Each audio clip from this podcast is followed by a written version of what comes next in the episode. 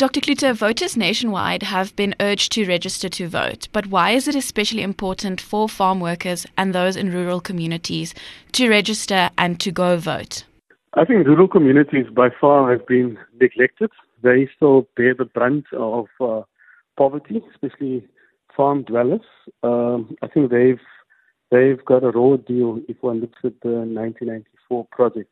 But you know, it also says something about our political system. You know, people put a lot of faith and trust in the political system that have consistently not delivered. Uh, voting themselves does not necessarily bring change, you know.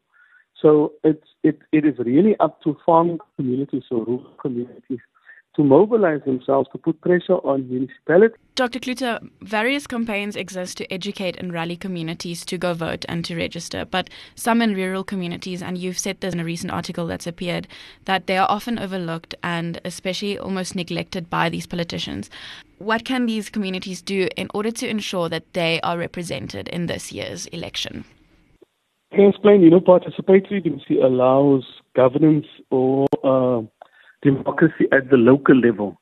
And so we've got wall to wall municipalities in this country and also wall to wall wards. All rural dwellings exist within a ward. And although farm dwellers may not be able to get to the president or the premier, they have got access to a local councillor. And often this local councillor, there's what we call social distance between communities and their local representatives. And so the first point of call is the is the ward councillor really, and there's also a ward committee. Unfortunately, these committees are in many cases dysfunctional.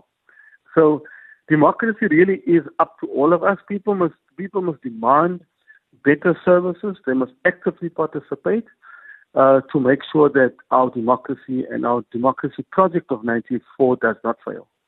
So rural communities like I said in my introduction, they bear the brunt of uh, the neglect, really, of politicians and our neglect to ensure that there is really uh, sustained rural transformation and sustained rural uh, economies.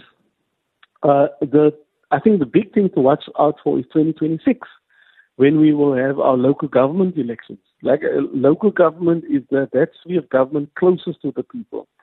So democracy really begins at the local sphere. If we fail at the local sphere, we inevitably fail at the national sphere.